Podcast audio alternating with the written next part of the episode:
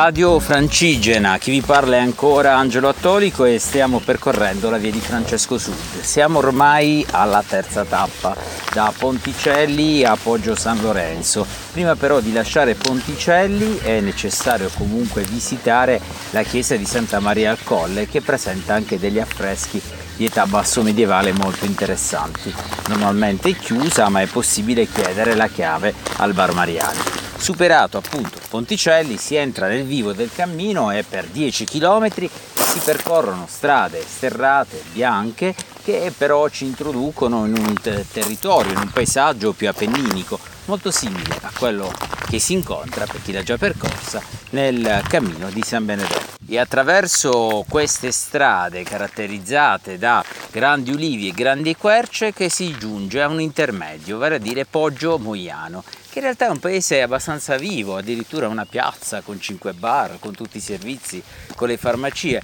E quasi quasi verrebbe da chiedersi se non sia il caso di spezzare la tappa precedente a Montelibretti e poi fare Montelibretti e Poggio Moiano, anche perché ci è sembrato un paese molto vivo in cui diciamo, i pellegrini sono ben accolti. Uscendo da questo paese, veramente proprio al limitare del paese, cioè è possibile apprezzare la chiesa di San Martino, una chiesa medievale dice scritto X secolo, questo è da verificare, però la cosa interessante è che addirittura in facciata ci sono addirittura pezzi di età romana rimpiegati. Purtroppo la chiesa normalmente è chiusa, la aprono solo una volta l'anno e anche qui, dato che è stata ristrutturata con i fondi del progetto eh, che, di cui vi raccontavo ieri, via Francigena, via di Francesco per Roma, molto confuso a dire la verità, ci si chiede qual è il senso di utilizzare fondi pubblici per poi tenere aperto un bene una volta l'anno. Sono diciamo i misteri che abbiamo qui in Italia sui cammini,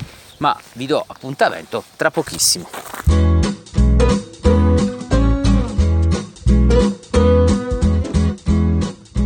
Via di Francesco Sud, siamo al terzo giorno di cammino e abbiamo superato la prima metà della tappa. La seconda metà è caratterizzata da alcuni siti archeologici che vale la pena menzionare. Uno di questi è quello del sito archeologico della città di romana di Trebula Mutuesca, una città che fino al primo a.C. è un municipum, quindi una città medio-piccola, che solo successivamente nel secondo d.C. diventerà una, una, città di una certa importanza, tant'è vero che viene fatto in quel momento l'anfiteatro che è possibile vedere percorrendo il cammino. Questa città però è importante anche per un secondo motivo. Il motivo è che proprio prima di arrivare a questo sito si incontra il santuario di Santa Vittoria. Oggi lo si vede nelle fattezze di una chiesa di XII secolo, una facciata tra l'altro anche molto ricercata che riutilizza materiale di età romana e questa è una cosa molto normale perché nel Medioevo, soprattutto se si aveva vicino i resti di una città romana che veniva considerata come cava, si utilizzavano le parti considerate di pregio per eh, realizzare chiese o altri tipi di edifici. Ma eh, quello che è importante anche che leggo perché non è stato possibile purtroppo visitarlo, il santuario già che è chiuso, nonostante sia incluso in quel progetto che vi ho raccontato in questi giorni, è che eh, all'interno ci siano delle catacombe. Eh, al di là di quello ovviamente che sicuramente la letteratura ha dimostrato, è una cosa anche questa molto normale perché normalmente le eh, aree di culto cristiano come le catacombe eh, o gli, questi spazi eh, di culto paleocristiano venivano generalmente realizzate in una zona extramenia, molto probabilmente in un cimitero di età romana. In ogni caso questo ci dà l'idea di una Sabina che era comunque un territorio non solo densamente popolato, ma che aveva anche dinamiche insediative interessanti e ancora una volta eh, si conferma anche il fatto che il cristianesimo si muove attraverso i vettori, i vettori viari, che in questo caso ovviamente erano quelli della Salaria. A dopo.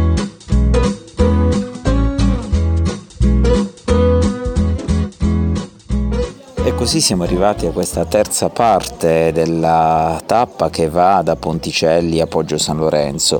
Eh, dopo aver lasciato quindi alle nostre spalle il santuario della Vittoria, non prima ovviamente di aver, ehm, aver sostato nella fontana, aver messo come tanti pellegrini i piedi insomma nell'acqua, abbiamo proseguito per i bellissimi sentieri eh, immersi totalmente dalla natura, si trattava per lo più di strade bianche e eh, proprio eh, su uno di questi ruderi che si affacciavano a questi, queste antiche mulattiere abbiamo approfittato per fare il nostro pranzo.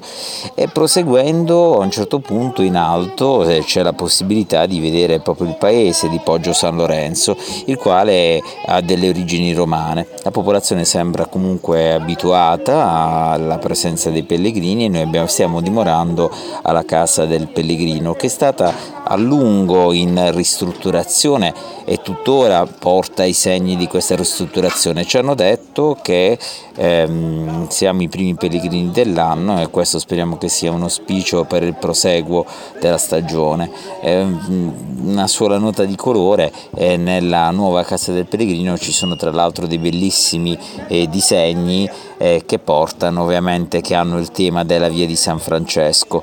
Ehm, vi invito inoltre a comprare la toppa della via di Francesco che eh, viene appunto è stata realizzata in questa casa non per motivi commerciali ma semplicemente perché questa toppa poi viene eh, il, i proventi vengono anche utilizzati per aiutare dei bambini di Chernobyl quindi detto questo chiudo la puntata di oggi e vi do appuntamento alla tappa di domani che ci porterà a Rieti. Ciao a tutti.